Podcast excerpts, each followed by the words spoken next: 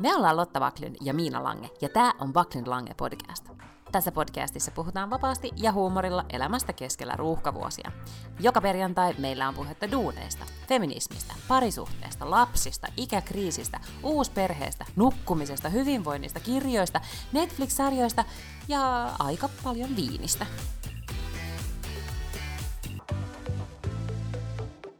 Hei, sanoinko mä niinku Rumpsöö vai Lauttasaari? Sitten mä sanoin, että Lauttasaari kutsuu Töölöä, koska nyt mä oon Lauttasaaressa.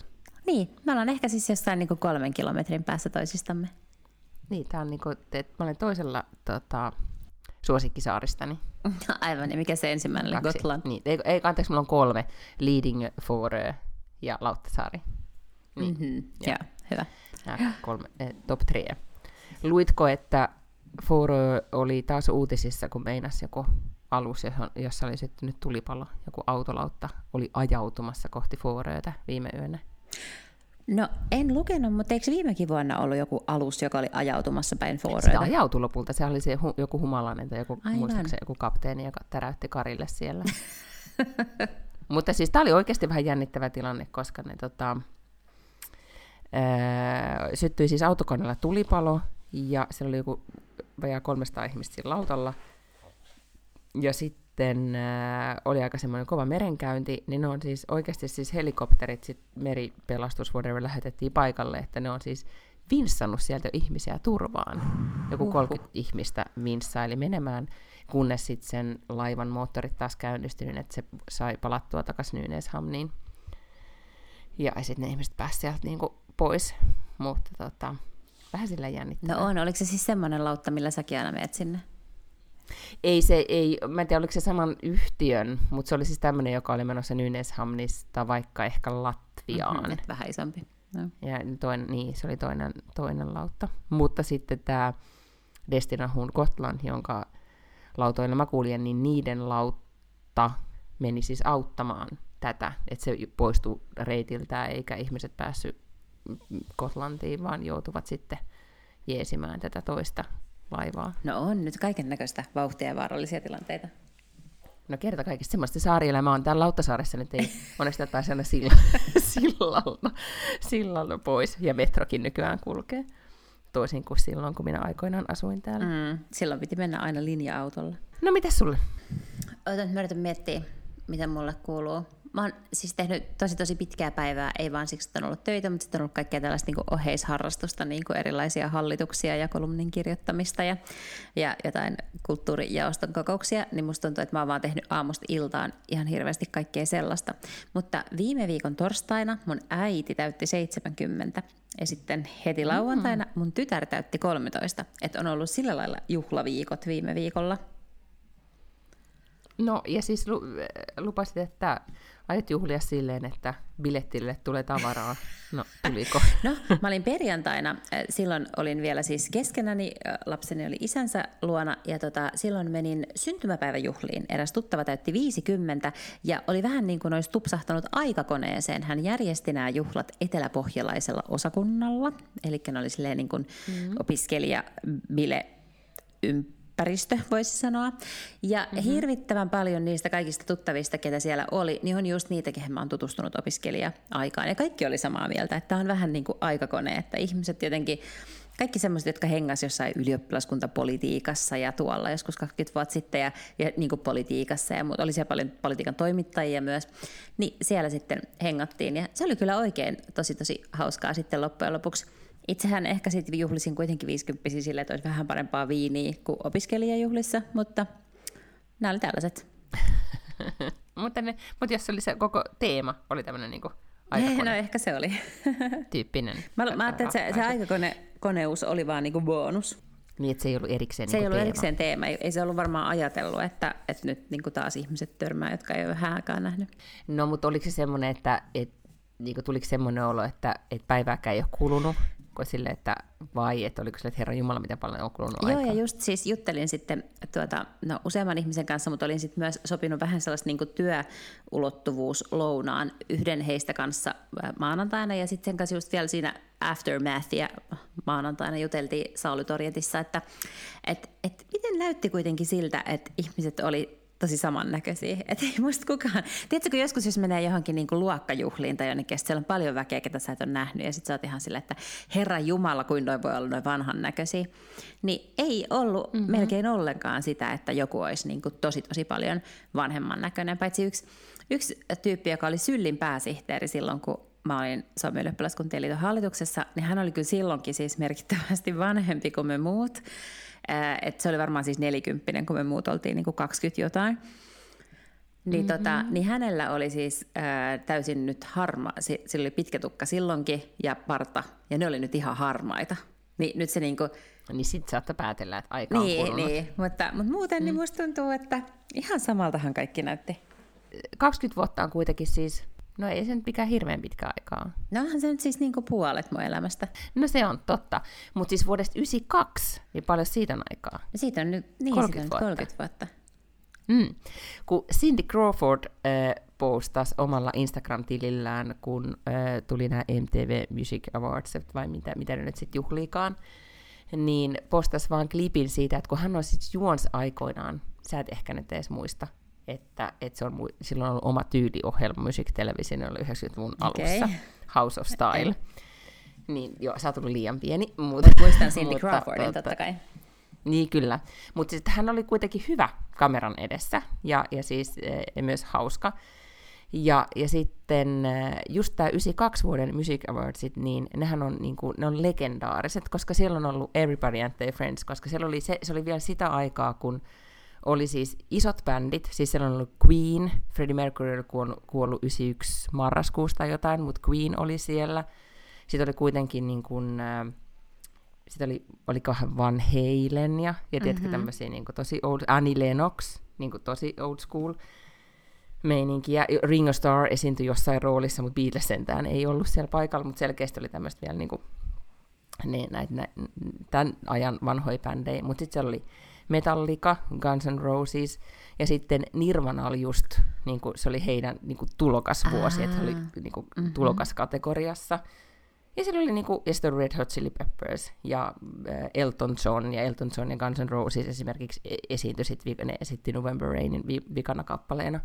Mä katsoin siis koko, sen takia mä en muista tätä ulkoa, mutta mä oon kattonut siis YouTubesta koko tämän niin kuin 92 vuoden Awardsin viime yönä.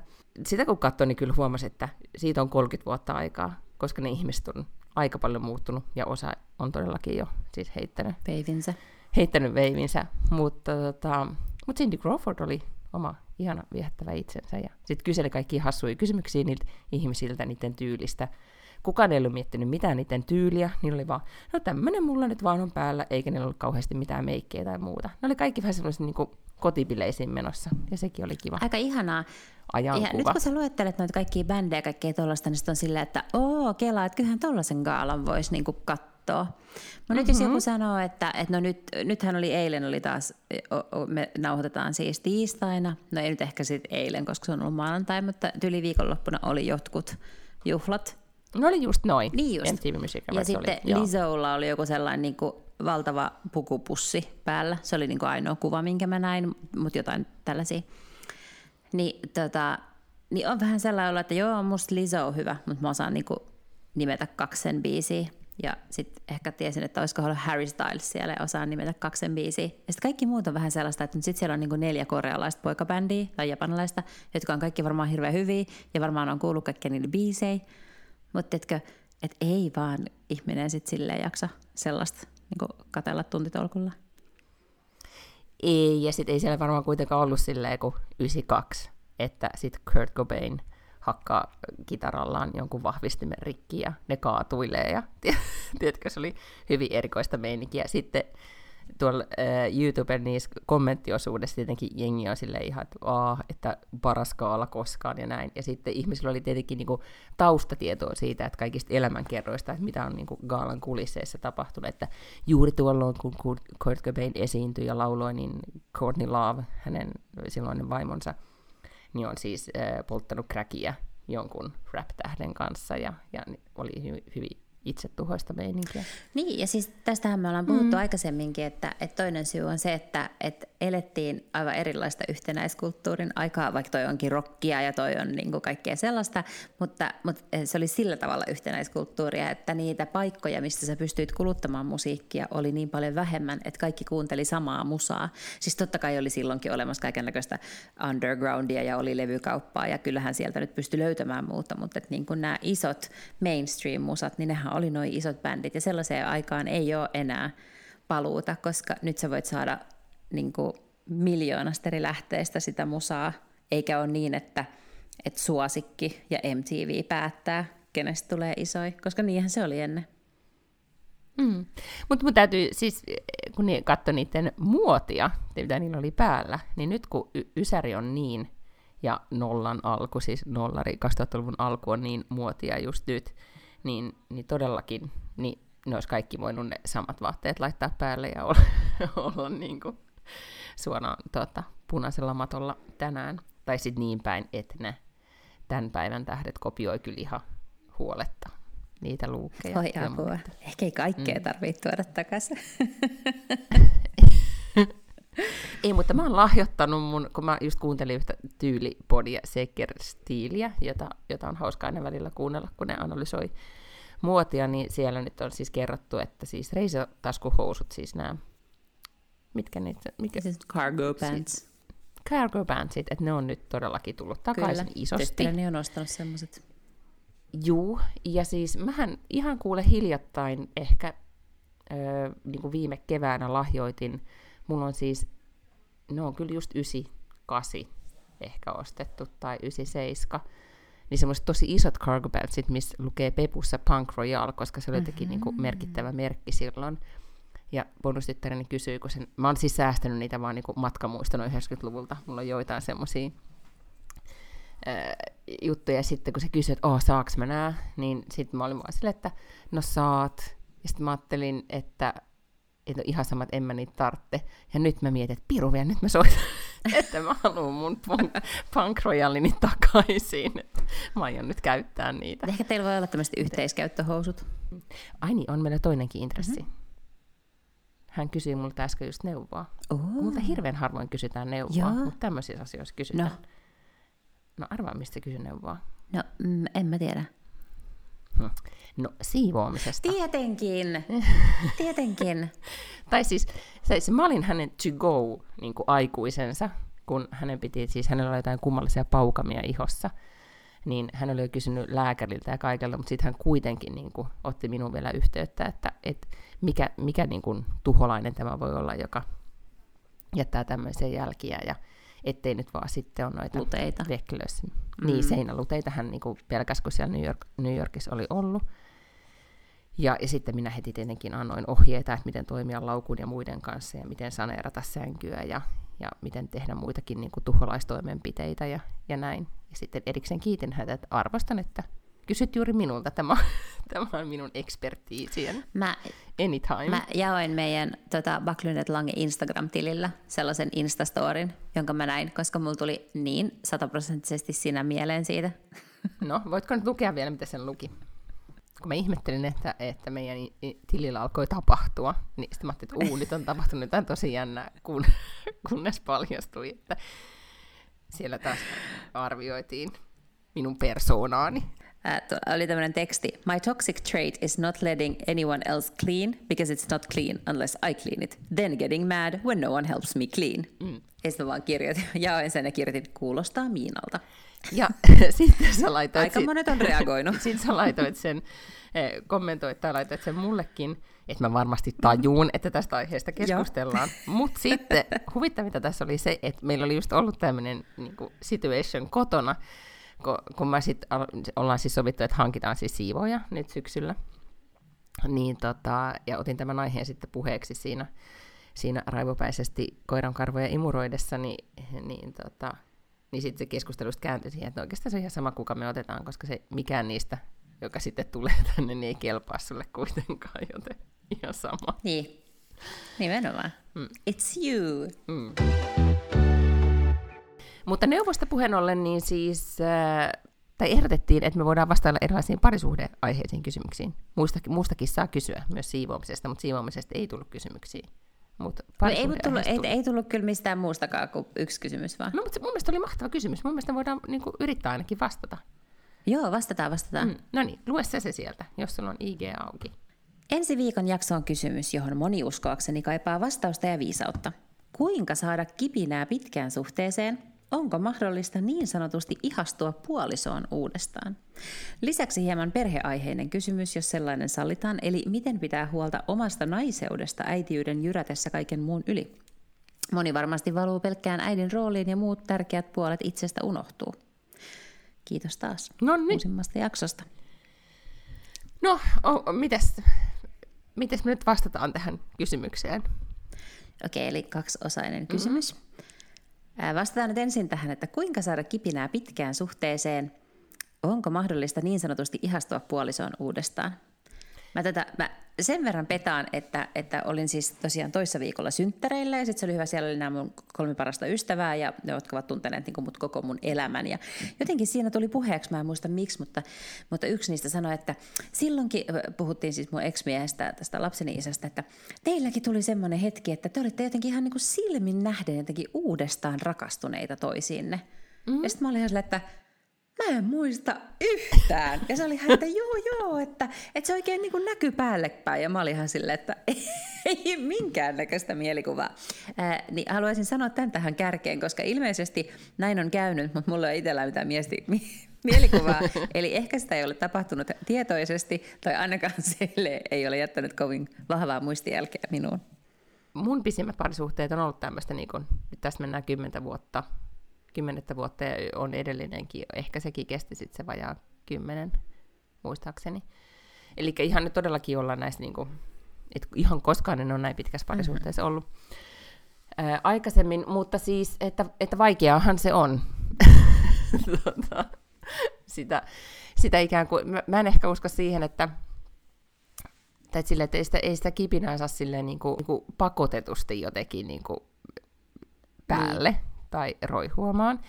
Mun lähtökohta on ehkä se, minkä mä silloin, mä muistan aina, kun mä olin vasta leivottu Cosmon päätoimittaja, sitten menin sinne koulutuskeskukseen aivopestäväksi sinne New Yorkin päämajaan. Niin siellä oli tämmöinen pitkäaikainen niin kuin Cosmo editor, vanhempi 50-vuotias nainen. Toki itse hän oli siis sinkku.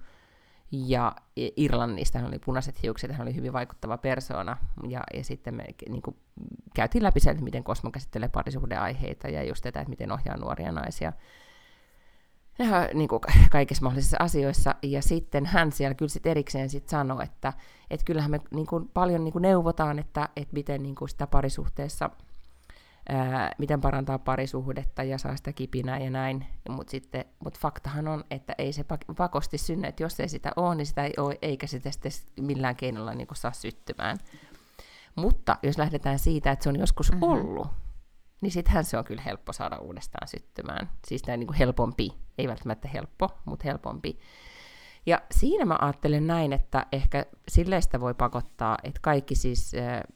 Omasta kokemuksesta olen huomannut, että jos on järjestää yhteistä aikaa, missä se lapsi ei ole esimerkiksi millään tavalla mukana, niin se on paljon helpompaa ikään kuin huomata se toinen ihminen sit sellaisena kuin se on. Ja ehkä, että pääsee siitä jotenkin niin kuin arjen, että kaikki ärsyttää ja puhutaan vaan niistä perusasioista, niin se auttaa kyllä tosi paljon. Mutta sitten mä just tänä syksynä on tosi paljon, tai nyt alkusyksyllä on puhuttu tosi paljon meidän äitipiirissä, kun lapset on siis nyt, aika monen lapset alkaa olla just tämmöistä, että ne on koulussa ja sitten nuoremmat lähestyy kouluikää ja näin, että monilla on sellainen tilanne, että ne pikkulapsivuodet niin kuin alkaa olla jo ohi. Niin ihmisillä on ihan erilainen, niin kuin, mulla on 2 ystäväpariskuntaa, jotka molemmat tuli lomalta silleen, että ne on ennen ollut silleen vaikka, että oh my god, että olipas niin kuin raskas kesäloma, niin nyt ne oli silleen, että olipa kiva, että meillä oli 3 päivää, oltiin Saint-Tropezissa vaan niin kuin 2 joku muu hoiti niitä lapsia, mutta silti, että Etelä-Ranskan lomalla pystyttiin olemaan muutama päivä itseksemme, niin ne oli ihan just tommoisia, että näki, että ne oli selkeästi niin kuin rakastuneita tai enemmän rakastuneita kuin aikaisemmin, eikä ollut sitä syntynyt vielä. Ehkä sitten marraskuussa se arjen ärsytys sieltä on ja taas sitten pulpahtanut pinnalle, mutta se oli selkeästi vaikuttanut niillä, että ne että oli niin kuin huomasi, että oli selkeästi parempikin. Niin. Mutta se varmaan onkin niin, että tähän pitää keskittyä aikaisemmin kuin silloin, kun esittää sen kysymyksen, että miten, jos on vähän niin kuin kipinä sammunut, niin miten sen saa uudestaan roihuamaan, vaan ehkä se pitääkin olla niin, että sitten saman tien, kun alkaa seurustella tai menee naimisiin tai jotain sellaista, niin pitää alkaa jotenkin näkee se vaiva, että vaikka on kaikkea lasta ja montaa lasta ja ties mitä, niin sitten olisi kuitenkin jotenkin joka toinen viikko aina joku lastenhoitaja viritettynä tai jotain tällaista. Joo, ja itse asiassa Ruotsissa, en ole niin moneen vuoteen tässä, niin kuin, että mulla ei ole esimerkiksi niin kuin referensseinä lapseni luokkakavereiden äitejä, joista nyt niin kuin tietäisin, että miten about ihmiset tekee, mutta kyllä mä huomaan, että semmoinen niin kuin date night-käsite on Ruotsissa kyllä tosi yleinen, ja sitten ihmiset selkeästi kyllä panostaa siihen, että sitten vaikka sit hankitaan se lastenhoitaja tai näin, että järjestetään sitä aikaa, että ollaan kaksin. On yksi tämmöinen julkispariskunta, joka aika nopeasti, kun ne tuli, just tämä itse asiassa kirjailija Alex Schulman, josta mä oon puhunut aikaisemminkin, niin hän kun alkoi vaimonsa Amandan kanssa seurustelemaan, ne tuli tosi nopeasti raskaaksi, että niillä jäi ikään kuin se deittailuvaihe tosi lyhkäiseksi. Ja ne silloin jo sitten päätti, että niitä on kuitenkin pakko tutustua, että ne rakastaa toisiaan ja oli tosi rakastuneita, mutta ne haluaa tutustua toisiinsa ja pitää kuitenkin, että ei valahtaa siihen äiti-isämoodiin heti, vaan että ne haluaa nähdä toisensa niin kuin tutustua toisiin ilman sitä roolia. Ja niillä on ollut siis koko niiden parisuhteen ajan, niin joka keskiviikko, niin date night. Niin, että ne jopa, ne on siis puhuneet tästä konseptista tosi paljon ja kertonut, miten ne sen tekee, ja no oikeasti siis ne panostaa siihen tosi paljon välillä ehkä, niin että ei nyt ihan joka kerta pukeudu, mutta tosi usein ne oikeasti siis pukeutuu toisiaan varten, ne on miettinyt, mitä ne syö, ne ei ehkä välttämättä käytä ruoan laittoon niin paljon aikaa, mutta että on joku niin kuin kiva snacksi, dinneri, ja sitten juodaan vähän viiniä ja jutellaan. Ja siitä on niin kuin, ne aina postaa tosi usein niiden niin someen, että nyt taas ei silleen kehuskelle, mutta vähän silleen, niin kuin, että muistutuksena myös, että hei, että tehkää tekin. Ja monet sitten nuoremmat, niin nämä on siis jo 40-vuotiaita, mutta monet nuoremmat siis niin kuin tavallaan kopioi sitä ja niin kuin tägää niitä aina, että meillä on taas date night, kuten Aleksilla ja Amandalla. Ja sitten mä luin Hesarissa, Helena Liikanen siis kirjoitti nyt kirjoituksen, luikse siitä, että miten pari, siis Ranskassa, niiden koulussahan on jotenkin, että oliko niitä nuoremmilla, Helena Liikanen siis asuu Ranskassa, hänellä on ranskalainen mies ymmärtääkseni, ja heidän lapset on siis alakouluikäisiä, ja onko niin, että jotenkin niin kun, tiettyyn ikään saakka, niin kuin pienemmillä lapsilla on 4-päiväinen kouluviikko vaan, eli keskiviikko on niillä vaan vapaata, tai ei ole pakollista koulua, vaan ei ole just joku kerhomeininki, ja voi ottaa niin kuin löysemmin silloin keskiviikkona, niin monilla oli sitten, Helena kuvasi siinä jutussa, että isovanhemmat tulee jo tiistaina hakemaan lapset koulusta, ja pitää ne keskiviikon niin, että vanhemmat pitää ikään kuin date nightin ja niin kuin näin, sitten siinä keskellä viikkoa. Joo. Niin se kuulosti jotenkin niin kuin voittavalta konseptilta. Mulla on myös sellainen tuttava pariskunta, ja siis ihan vaan niin kuin Instagramista olen aina nähnyt, että niillä on 2 alle kouluikäistä, siis alle eskari-ikäistä lasta, eli hyvin pieniä. Ja nyt näistä 2 se mies on tavallaan se mun niin kuin kaveri. Mä en ole koskaan jutellut tästä asiasta hänen kanssaan, mutta näen siis Instagramista, että ne on, ei ne nyt kerran kuussa, mutta ne on kyllä usein jollain tuommoisella pienellä hotellijutulla, että ne on niin kuin kämpissä tai St. Georgeissa niin yhden yön, vaan joku sellainen, että se perjantaista lauantaihin tai lauantaista sunnuntaihin. Ja se on mitä ilmeisimmin tällaista niin kuin date nightia. Niin, ja siis pelkästään se, etenkin pikkulapsivuosina, niin mä muistan siis pelkkä pirret, miten kääntyy pirre sellainen suomeksi niin kuin, siis jännitys. Perhoset. Niin, kihelmöinti, niin. Vaan että kun sä tsekkaat hotellihuoneeseen sisään, ihan ikäs suunnilleen ihan sama mikä hotellihuone, mutta jos sä oot kaksin ja ei ole lasta, niin se jo on ikään kuin niinku myös itsen 80, 120, mitä se hotellihuone ikinä maksaakaan. Eikä välttämättä, koska mä ajattelen myös näin, että se ei tarvitse aina niin sille, että jotenkin et ihastuu siihen toiseen uudestaan ja muuta, niin se ei tarkoita sitä, että jotenkin pitää olla niin jotenkin jumalaista seksiä tai muuta. Sekin riittää vaan, että sitten vaikka nukkuu ja sitten on niin kuin kiva sitten seuraavan päivänä herätä. Et jotenkin, nythän oli tutkimus, että univaje, niin aiheuttaa, että jos sä oot univajeinen, niin sä oot itse keskeisempi. Se on varmasti. Niin mietin nyt tommosessa, että parisuhteessa, että kumpikaan ei nuku, niin vaikeaa on. Niin, kyllä. Mutta sitten siis sä sanoit tuosta seksistä, niin totta kai no, kaikki pariskunnat on erilaisia ja varmaan ihmisten niin kuin libidot on erilaisia ja seksin tarve on eri, mutta se on musta kyllä äärimmäisen tärkeää, että siitä pitää kiinni. Että niinku oikeasti, totta, jos ei sitä, muuten, niin sitäkin niinku pitää kalenteroida, koska se, sit se on musta hazardi, jos se loppuu täysin, koska sitähän se on ihan sama, että asut sä vaan niinku jonkun kämppiksen kanssa. Niin, mutta sitten ihan niinku niissä pahimpina vuosina, että jos ei oikeasti niinku vähempää voisi kiinnostaa, niin ei sitä sitten niinku, ei sitä tarvita siitäkään myös ehkä ottaa stressiä. No ei, koska nyt siis päästään kysymyksen toiseen niin aiheeseen, joka oli se naiseushommeli. Niin. Mä en tunnistanut tästä kysymyksestä ollenkaan itseään, niin mä en ymmärtänyt tätä laisinkaan.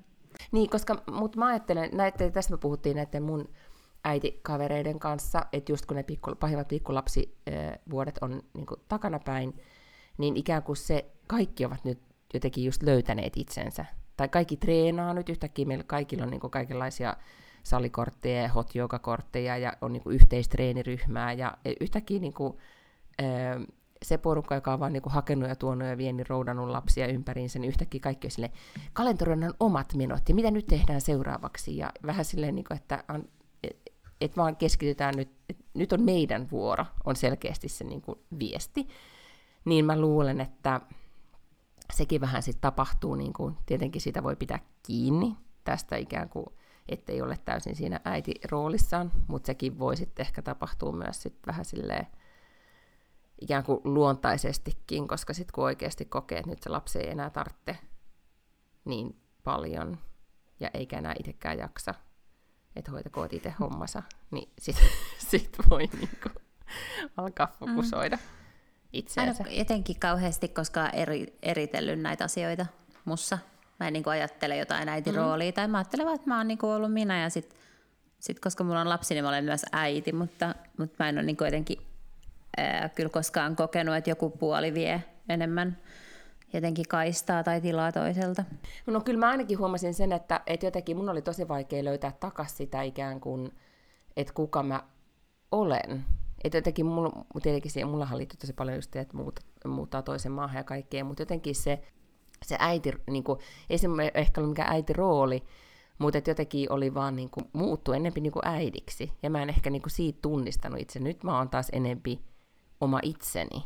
Ja mä en osaa selittää niinku yhtään, että mitä tapahtuu. Hän siis kirjoittaa, että moni varmasti valuu pelkkään äidin rooliin ja muut tärkeät puolet itsestä unohtuu. Niin, no, mutta se on ehkä just tää tämmönen, että mitä sun kanssa on puhuttu, että jos pitää kirjoittamisesta tai niinku unohtaa ne omat ikään kuin tärkeät asiat ja projektit ja luovat jutut tai näin.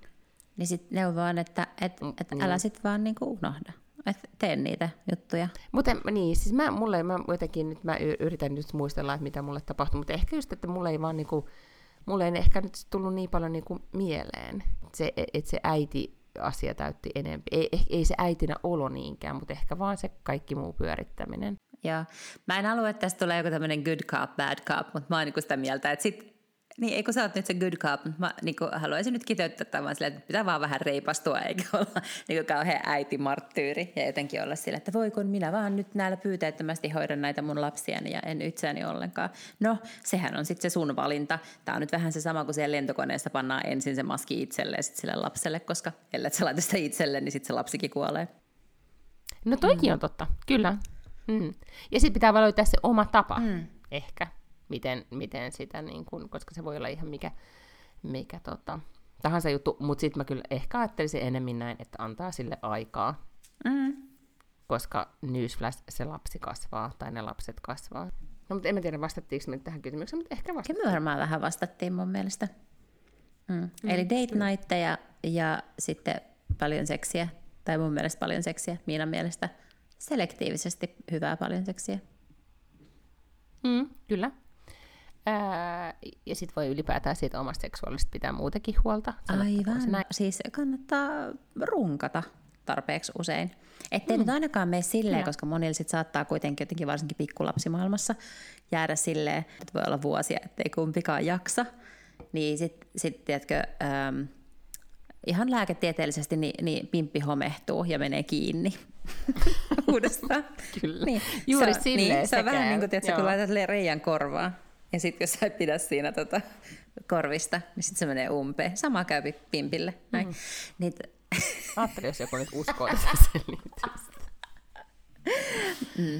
No okei, se ei ole ehkä ihan täsmällisesti nyt niin kuin lääketieteellisesti sitten totta, mutta että suosittelen kuitenkin, että immein kasvaa takaisin.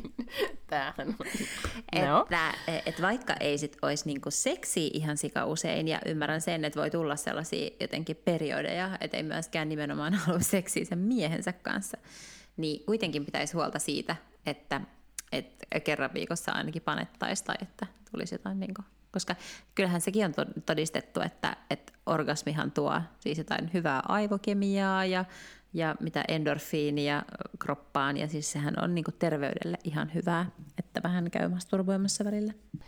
Penetraatio ei vielä takaa mitään parisuhteen onnea, että voihan vaan sitten niinku siis pussailla siellä hotellihuoneessa ihan hirveän paljon. Niin, voikin totta kai, kyllä. Joo. Niin. Joo. Ei, kun siinähän pahimmassa tapauksessa tulee toinen lapsi vielä siitä penetraatiosta, ei sellaista. Sitä pitää yrittää sitten välttää siinä vaan kohtaa. Okei, no mutta siis meidän niinku kysymyskorneri suljetaan nyt sitten tässä kohtaa. Joo, kyllä. Mutta voidaan vastata jatkossakin kysymyksiin. Saatiin päteä. Ehdottomasti. Koska selkeästi se sujuu meiltä tosi hyvin. Siis kaikessa päätellä mitä tahansa meiltä voi kysyä, niin sitten tulee, niinku, vastauksena tulee Lotalta menettelyihin. Ja pane enemmän. Itse asiassa ihan kaikkiin kysymyksiin, mitä voi tulla, niin nämä on vastaukset. Niin, kukaan ei koskaan tästä eteenpäin kysy enää meiltä. Niin just, I dare you. Esittäkään kysymys, mihin mä en voi vastata, että mene töihin tai pane enemmän. Siis panemisesta tuli mieleen, mä siirryn sujuvasti nyt siis vaan telkkavinkkiin. Mä ajattelenkin, että tämä on nyt paras aasinsilta ikinä. Okei. Okay. Niin, no mä olisin voinut aloittaa silleen. Panemisesta tuli mieleen, olin kipeänä viikonloppuna ja sunnuntaina. Sain olla yksin koko päivän kotona. Mies oli metsässä, lapsi oli jalkapallootteluissa ja kaverillaan. Niin oli siis ihan koko päivän yksin, ja joka oli mahtavaa. Jolloin sitten mä olin kuitenkin sen verran sit vähän niin kuin ajattelin, että on parempi keskittyä lepäämiseen. Ja olin sängyssä koko päivän. Ja sitten katsoin sellaisen sarjan, jonka nimi on The Minx. Ahaa. Tai Minx taitaa olla sen nimi. Onko sä kuullut siitä? No, mä yritän just muistella, mutta en mä kyllä muista, että mä olisin nähnyt. No siis se on HBO Maxilla, muistaakseni. Ja se kertoo siis, suosituksesta siis aloin katsomaan sitä, ja se kertoo siis nuoresta journalistinaisesta, jolla 70-luvulla vai 60-luvulla, ehkä 70-luvulla, jolla on suuri unelma, että hän haluaa perustaa naisille uuden lehden, jonka nimi on Matriarkkaatti herää, niin kuin tämmöinen feministilehti. Ja sitten hän menee sitä pitchaamaan jollekin Etelä-Kalifornian julkaisia messuille, koska eletään sitä aikaa, että ei ole mitään blogia, mitä voi laittaa pystyyn, vaan joutuu oikeasti etsimään jonkun julkaisijan. Ja sitten Condé Nastit ja kaikki isot julkisijat sanoo, että ei me tämmöistä feministilehteä nyt sitten aleta julkaiseen. Ja sitten hänet siitä jonosta bongaa tämmöinen vähän niin kuin shadimpi kustantaja Kundi, joka on siis kuuluisa kalifornialainen pornolehtien kustantaja. Se vaan kustantaa kymmenittäin erilaisia niche-pornolehtiä ja sitten nimenomaan joku alue Kaliforniassa, joka on jotenkin vissiin tänne, mä en tiedä onko tämä niinku aivan based true story, mutta niinku tosi elämän tapahtumiin sillä tavalla kuitenkin, että Kaliforniassa siis todella paljon oli siis pornolehtiä ja pornojulkaisuja silloin, kun tämä seksuaalinen vallankumous oli käynnistynyt. Ja sitten tämä mies sitten sanoi, että aletaan julkaiseen tätä lehteä, mutta viestinä vaan, että tehdään sitten naisille, että sä voit kyllä sitä sun feminismisanomaa siinä viedä, mutta tehdään siitä, että kuitenkin, että siinä olisi jotain kivaa myös naisille. Eli se ikään kuin pornolehti naisille. Pornolehti naisille, kyllä vaan. Tämä nainen epäilee, siis tämmöiselle niin kuin aikkarinörtille tämä oli erityisen mahtava sarja, mutta se oli kyllä viihdyttävä noin niin kuin muutenkin, koska siinä käsiteltiin just niin kuin tasa-arvoa ja naisten vapautumista ja seksuaalisuutta ja hölö niitä teemoja. Ehkä välillä vähän niin kuin pokrystaat, miten se nyt sitten kääntyy. Väkisin väännettynä. Vähän väkisin väännettynä, kyllä. Mutta sitten kun sitä katsovaa tarpeeksi monta jaksoa, niin se jo ihan sujuvasti meni. Ja mun mielestä ne hahmot oli jotenkin niin kuin yllättävän niin kuin helposti niihin samastui, että niistä oli helppo pitää. Mutta siinä esimerkiksi käsiteltiin just sitä, tai että ensin tämä nuori nainen siis kieltäytyi tästä ideasta, ettei tuohon voi lähteä, mutta just sit silloin Helen Curly Brown, Cosmon silloinen päätoimittaja, joka sai Cosmon lentoon, niin julkaisi tämän kuuluisan alaston kuvan, oliko se, mikäs nyt, Burton jotakin oli se kundi, joka oli siis järkyttävän iso keskiaukeama, semmoinen niinku erikseen auki taitettava keskiaukeaman kuva, missä hän alasti makasi taljalla, ja siitä tuli niin kuin kaikkien aikojen myydyin Cosmopolitan, ja siitä alkoi niin kuin Cosmon supersuosio, niin sitten ne vähän niin kuin kopioi tämän menestysformaatin ja alkoi tekemään feminististä pornolehteä. Siinä näytetään aivan valtaisen paljon peniksiä, että se on niin kuin hyvin hämmentävä, että siinä on todella niin kuin full nudity niin kuin todella paljon. Me katsottiin siis mieheni kanssa se ensimmäinen jakso, ja se oli ihan silleen, että tässä on liikaa peniksiä. Ja mäkään en voinut katsoa, että mä joudun peittää silmät silleen, että I'm got too much peniksiä. Siis lause, jota ei ikinä pääsisi minun suustani. Niin, mutta niitä tuli niin paljon. Niin oli ihan silleen, että jotenkin niin kuin, että miten tämä on motivoitu, muuten kuin silleen, että vähän niin kuin tirkistellään. Mm-hmm. Mutta se oli kuitenkin silleen ihan hauskalla tavalla tehty. Niin, sen verran suosittu se on kuulemma sit ollut, että siitä tulee myös toinen tuotokausi. Okei. Niin, sitä voi sitten katsoa, jos kiinnostaa penikset tai pornolehden kustantaminen tai feminismi. Niin. Checks a lot of interesting boxes. Joo. Siis mä ainakin, mua vähän niin kuin tuli nyt myydyksi, kyllä mä ehkä haluan tämän nyt katsoa. Niin, siis se oli mun mielestä vähän älykkäämpi kuitenkin, kun se sanon nyt se nuori nainen siellä Pariisissa. Emily in Paris. Niin vähän, mutta abouttiinko samaa sarjaa? Sitäkään mä en ole vielä nähnyt, mutta ehkä mä aloitan nyt sitten mieluummin tästä Minksistä. No aloita, joo. Niin se oli sitten tämä sarjasuositus. Se oli hyvä suositus. Mä en ole nyt ehtinyt katsomaan mitään, mutta sen sijaan mä oon kuunnellut 2 kirjaa. Mm-hmm. Ja ensimmäinen on siis sellainen, että suosittelen nimenomaan siis äänikirjana. Sen nimi on Thank you for listening, ja se kertoo äänikirjoista, mutta se on siis romaani. Mutta se on tällainen vähän ihastuttava tällainen niin kuin romanttinen komedia-roskaromaani, mutta hyvin kirjoitettu. Ja niin se on kirjailija, myös lukee sen, ja hän on myös näyttelijä, kuten se päähenkilö, joka on audiokirjojen lukija ja entinen näyttelijä. Tässä on paljon tasoja. Mutta siis, tosi meta. Tai jopa niin meta, että nyt mä en enää pysy kärryillä. Ja mä tiedän, mutta se kuulosti nyt vaan vähän metalta. Se ei niin kuin oikeasti todellisuudessa ole. Se on todellisuudessa äärimmäisen helppo kuunneltava. Siis tommoinen niin kuin viihderomaani, ihan täysin pelkkää viihdettä. Mutta oli yksi päivä viime viikolla, ja mulla oli vähän kiire, että mä en ehtinyt lähteä mihinkään tällaiseen niin kuin lounasjunaan. Mä aina puhutaan, töissä on siis lunch train, että kun pyydetään, että ihmiset lähtee yhdessä syömään.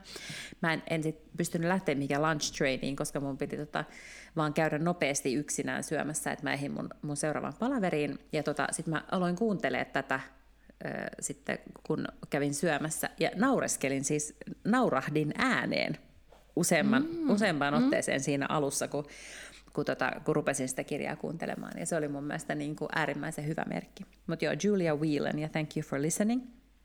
Ja sitten mä tarkistin heti, ja hän on kirjoittanut toisenkin kirjan, minkä mä ajattelin, että se mun pitää kans jossain vaiheessa kuunnella, mutta ehkä ei liikaa tuollaista niin kuin sokerihöttöä yhteen putkeen.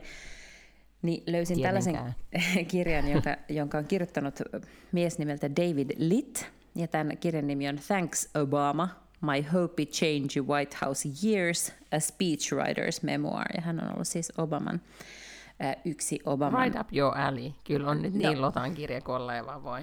Kyllä, kyllä. Ja tämäkin on tällainen, niin kuin, vähän niin kuin pari viikkoa sitten, kun mä sanoin, että oli tämmöinen niin kuin kampanjoiden viestintävelho tyyppi, semmoinen mimmi.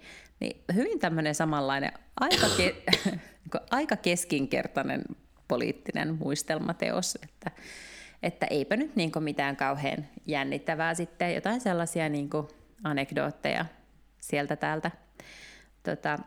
Et en mä nyt, ei sitä nyt oikeastaan edes kansi. Mutta siis pääasia vaan, että sä et niinku liikaa vaan kuunnellut siitä yhteenmenoa tämmöistä niinku höttöä. Tähän nyt kuitenkin, niinku, tämähän oli vaan kertakaikkis tämmöinen niinku ruokavalion balanssointi, niinku ruisleipää osuus. Aivan, tämä oli ruisleipää. Mutta mä ajattelin kyllä, että tämä olisi ollut, jos tämä olisi ollut jotenkin, tiedätkö, että siinä olisi ollut paljon, ehkä jotenkin enemmän mä olisin kaivannut sitä, että millaista se niin kuin puheen kirjoittaminen on, että sitä oli ehkä vähän vähemmän. Tosin silleen se resonoi, että tämä kundi on ollut se, joka on kirjoittanut aika paljon esimerkiksi pitchannut vitsejä Obamalle, kun on ollut vaikka näitä correspondence dinner, missä presidentti aina antaa semmoiset humoristiset remarksit ja muutama muu vuodessa, mitä on tällaisia vähän niin kuin humoristisia tapahtumia, niin hän on sitten ollut niin kuin mukana siellä. Ja kyllä se silleen, niin kuin, hän on myös ollut mukana joskus, että hän on kirjoittanut jonkun puheen, joka sitten niin kuin nauhoitetaan. Ja hirveän, siis iso osahan mun duunia, esimerkiksi niin kuin pormestarillahan oli just se, että mä olin kirjoittanut jonkun puheen, ja sitten me vielä videoitiin se, ja sä vastaat siitä koko niin kuin prosessista. Että siinä oli paljon tommosia tuttuja hetkiä jotenkin, mutta sitten kuitenkin hän selkeästi, se oli niin juniorikaveri, että ei se oikeasti ollut mikään sellainen niin kuin keskeinen kirjoittaja koskaan sille Obamalle. Milloin tulee sun muistelmat? Että... No, sitä mä just, että rimahan on aika alhaalla, että ehkä pitäisi sitten muistelmatkin. Kyllä, se näyttää olevan joo. Kertakaikkisesti. Tämä on nyt, lista on nyt tämä yksi, niin kun sulla on niitä koko ajan pitsattavia ideoita sille kustantajalle, niin laita nyt tämäkin sitten siihen. Joo, kyllä. Olen tutkinut researchannut, että tätä jenkkimarkkinataso on aika alhainen, että mun mielestä mä voisin tässä lähteä, että tälle teokselle olisi kysyntää, että mä kerron, miten tämä homma oikeasti tehdään. Joo, enhän mä oikeasti tietenkään osaa kirjoittaa puheita yhtään sen kummemmin, tai osaan siis itse asiassa kirjoittaa tosi hyvin puheita, mutta Suomessahan toi ei ole ollenkaan, toihan ei ole minkäännäköinen ammattikunta Suomessa, Suomessahan ei kukaan kirjoita puheita ammatikseen. Poliitikkojen puheet tulee niin kuin sieltä, virkamiehet tekee jonkun sellaisen rungon, ja sitten ne tulee esikuntaan, ja sitten... Erityisavustajat käytännössä kirjoittaa ne sitten silleen, niin kun, että ne näyttää siltä, että se poliitikko voi sen pitää ja sitten se poliitikko pitää sen puheen. Aivan, okei. No mutta tässä on niin äkkiä, koska teet käsikirjan ja sitten perustat tämmöisen niin puheenkirjoitusosaston ja sitten tässä on sulle sitten hyvänä, kun mä näen vain ja ainoastaan bisnesmahdollisuuksia tässä. Että mä kirjoittaisin kaikkien suurten suomalaisten poliitikkojen puheet. Myös kaikki ne hyviä. Niin puolueesta riippumatta. Ja vitsit, ja niin, kyllä. Sitä aina tunnistaisi silleen, että jaah, taas Backlund on käynyt kirjoittamassa. Kyllä, mä luulen vaan, että se johtuu osittain siitä, että asiakaskunta on myös tosi pieni Suomessa. Täällä on hirveän vähän sellaisia ihmisiä, jotka joutuu pitämään paljon puheita. Se on totta. Toistaiseksi. Tämä ei liity nyt puheiden kirjoittamiseen, mutta siis kirjeiden kirjoittamiseen ja siihen niin kuin kadonneeseen kirjeen kirjoitustaitoon, koska siis mä olen nyt, hyppäsin autoon, missä mieheni oli kuunnellut History-podden. Mä luulen, että se on niin kuin historiapodi, joka on pyörinyt Ruotsissa jo monta vuotta, ja sitten hän kertoi, että hän sitä aina silloin tällöin kuuntelee, jos siellä on jotain hyviä jaksoja. Ja ne on kaksi ymmärtääkseni historian opettajaa, jotka puhuu, siis ne on researchannut jonkun aiheen ja sitten ne puhuu siitä. Ja todella viihdyttävästi keskustelee ja ne puhuu niin mistä tahansa. Nyt näinä kaikkina vuosina niin ne on käsitellyt siis erilaisia asioita maailman historiasta. Olen kuunnellut siis esimerkiksi Kalifornian kultakuumeesta ja sitten siis Suomen sisällissotaa ne käsitteli ja siis kaikenlaisia teemoja. Ja hirveän sivistävää, mutta sitten etenkin ne käsittelee, niillä on muutamia jaksoja ollut, missä ne käsittelee 1600-luvun ja 1700-luvun Ruotsin niin kuin tätä suurvalta-aikaa, niin hovielämää, joka vaikuttaa ääreistä kiinnostavalta, ja sieltä on todella paljon siis kirjallisia dokumentteja, niin kuin kirjeitä ja kaikkea mahdollista. Ja mä oon aivan niin kuin, että miten mä oon missannut tämmöisen niin kuin valtaisen kiinnostavan niin kuin koko niin kuin ajanjakson, plus sitten kaikki ne tyypit, jotka eli silloin, ja mitä kaikkea jännittävää niille tapahtui. Niin nyt nämäkin täyttää siltä, että me joudun niin kuin siirtämään true crime-kiinnostukseni hovielämä. 1600-1700-luvun hovielämä. Siellä on paljon rikoksia ja niin, salajuonnitteluja ja murhia, mutta myös sit niin kuin naimakauppoja ja rakkauselämää ja kaikkea muuta. Esimerkiksi Kuningatar Kristiinasta kuuntelin 2 osaa tästä. Niin kuin, hän oli siis tyyliin niin kuin ainoita näitä Ruotsin suurajan kuningattaria, kun sitten taas kiellettiin naisen nouseminen kuningattareksi, kun sitten Victoriasta nyt sitten ehkä jonain päivän tulee taas uudestaan. Mutta tämähän on siis ihan superhyvä vinkki ja tosi kiinnostavaa. Onko ne siis sellaisia, että sun ei tarvitse tavallaan kuunnella niitä mitenkään järjestyksessä näitä jaksoja, että aina yksi jakso on yksi aihe? Joo, sitten niillä saattaa olla, että esimerkiksi niillä on tämmöisiä niinku sarjoja, että sitten, että okay, et ne perehtyy johonkin teemaan niinku 4 jakson verran. Mutta ne niin viihdyttävästi siitä puhuu ja silleen keskustellen, että jotenkin se ei sitten haittaa. Ja sitten niillä on myös ihan siis, on 1900-luvunkin niin kuin tapahtumia, siis tuli aika niin kuin 90-luvun, niin kuin, silleen, niin kuin tavallaan nykyaikaankin liittyviä niin kuin isompia ilmiöitä. Niin joo, jos kaipaa siis, jos joutuu hirveästi koirankarvoja vaikka imuroimaan ja tekee kaikkea tuommoista, niin sit voi sitä kuunnella. Tai lähtee pitkälle lenkille, niin kuin mä ajattelin tehdä huomenna. Täällähän on siis nyt alkanut syksy. Ihan voi sanoa, että virallisesti kuin salaman iskusta se tuossa sunnuntai-iltana, kun alkoi tulee sellaisia golfpallon kokoisia rakeita yhtäkkiä ja sellainen massiivinen tuuli. Ja meillä kadullakin yhtäkkiä illalla, kun katsoi tuonne kadulle, niin siellä oli varmaan puolet kaikista niistä puiden lehdistä oli pudonnut sinne kadulle. Että se tuli niin kuin kertalaakista ja tänään mulla oli ekaa kertaa takki päällä. Mm-hmm. Sitten tuli vähän sellainen olo, että joku oli niinku saanut, niinku, että memo tuli myöhässä silleen, että shit, nyt oli tämä vuoden ajan vaihto, hoidetaan se nyt saman tien. Joo, ja sitten se tuli jotenkin vielä silleen niinku sunnuntai-iltana. Mm-hmm. Että vähän niin kuin tavallaan maanantaina tulee uusi viikko ja uusi kuukausi ja jotain tällaista, niin sitten ikään kuin loppu myös kesä, siis kertakaikkisen seinään. Joo, ja itse asiassa siitä on hieno kuva, se taisi levitä somessa, koska sitten lopulta Helsingin Sanomat julkaisi siis kuvan täältä Lauttasaaren kalliolta. On otettu kuva, missä se tulee se myrskypilvi niin, että se niinku, kuva on, kun saisi niinku, 2 erillistä ruutua. Että on tämmöinen harmaa ruutu, missä on tämä myrskyseinämä, tai tapahtuu myrsky ja syksy, ja toisessa puoliskossa kuva on vielä kesä. Että se oli todellakin tässä kuvassa syksy saapuu, ja se oli hieno kuva. Ja sitten kyllä, vaikka olin hirveän hyvin valmistautunut, että syksy tulee niin edelleen, niin kun katsoin säätiedotusta sunnuntaina, että hyvänä aika huomenna sataa vettä, niin sitten paniikissa niitä kumisaappaita alettiin ostamaan.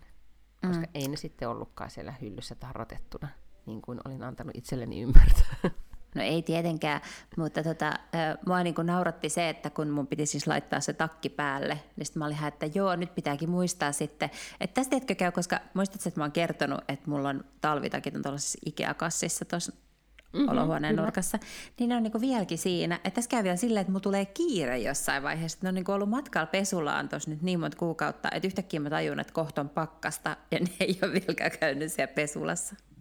Mutta toisaalta sä oot säilyttänyt niitä kuitenkin kohtalaisen niin kuin hyvin pölyttämässä tilassa, Ikea-kassissa, sivussa, näin. Totta. Mutta mä oon siis kuitenkin varautunut silleen, että mä nyt näitä mun aurinvedisiä rohtojani ja Womankind Organic pukkateetä, missä on siis Swirling Joy of Cranberry Rose and Exotic Vanilla, niin aion nyt sit juoda. Joo, okei, hyvä. Et nyt on Chardonnay-kausi ja Rosé-kausi ja kaikki muut kaudet. Niin on nyt loppu. Niin kyllä, ja nyt siirrytään tähän orgaaniseen yrttikauteen. Yrttitee ja pumpkin spice latte. Joo. Mutta siitähän tuli kuule uutinen, että se on nyt kalliimpaa kuin koskaan. Et voi olla, että ihmisillä ei ole edes varaa ostaa sitä. Nonni, aivan. Eli nyt ei pitää istua täällä pimeässä ilman sähköä ja sitten ei voi syödä pumpkin spice lattea. Ehkä nuotiolla sen teekannuun sit lämmittää, koska siihen ei kannata edes vedenkeitintä käyttää. Ei. Tai sitten tosi myöhään illalla tai viikonloppuna, koska silloin se sähkö on halvempaa. Tätä olen nyt opiskellut lehdistä viime päivinä. Kyllä. No voidaan sitten näitä kysykää meiltä sähkön säästämisestä ensi viikolla. Siinä mä olen myös jo aika haka oma kotitaloasujana. Mehän vastataan ihan mihin tahansa, kuten jo what we established. Kyllä. Ja tietenkin se paikka, mihin niitä voi lähettää, on siis Instagramissa @vaklynlange podcast. Okei, no mut hirveän kivaa viikkoa nyt sitten vaan ensi viikonloppuun ja sitten taas ensi viikkoa sitten taas näin kuulee. Never ending story. Never ending story. Hei do! Heppä!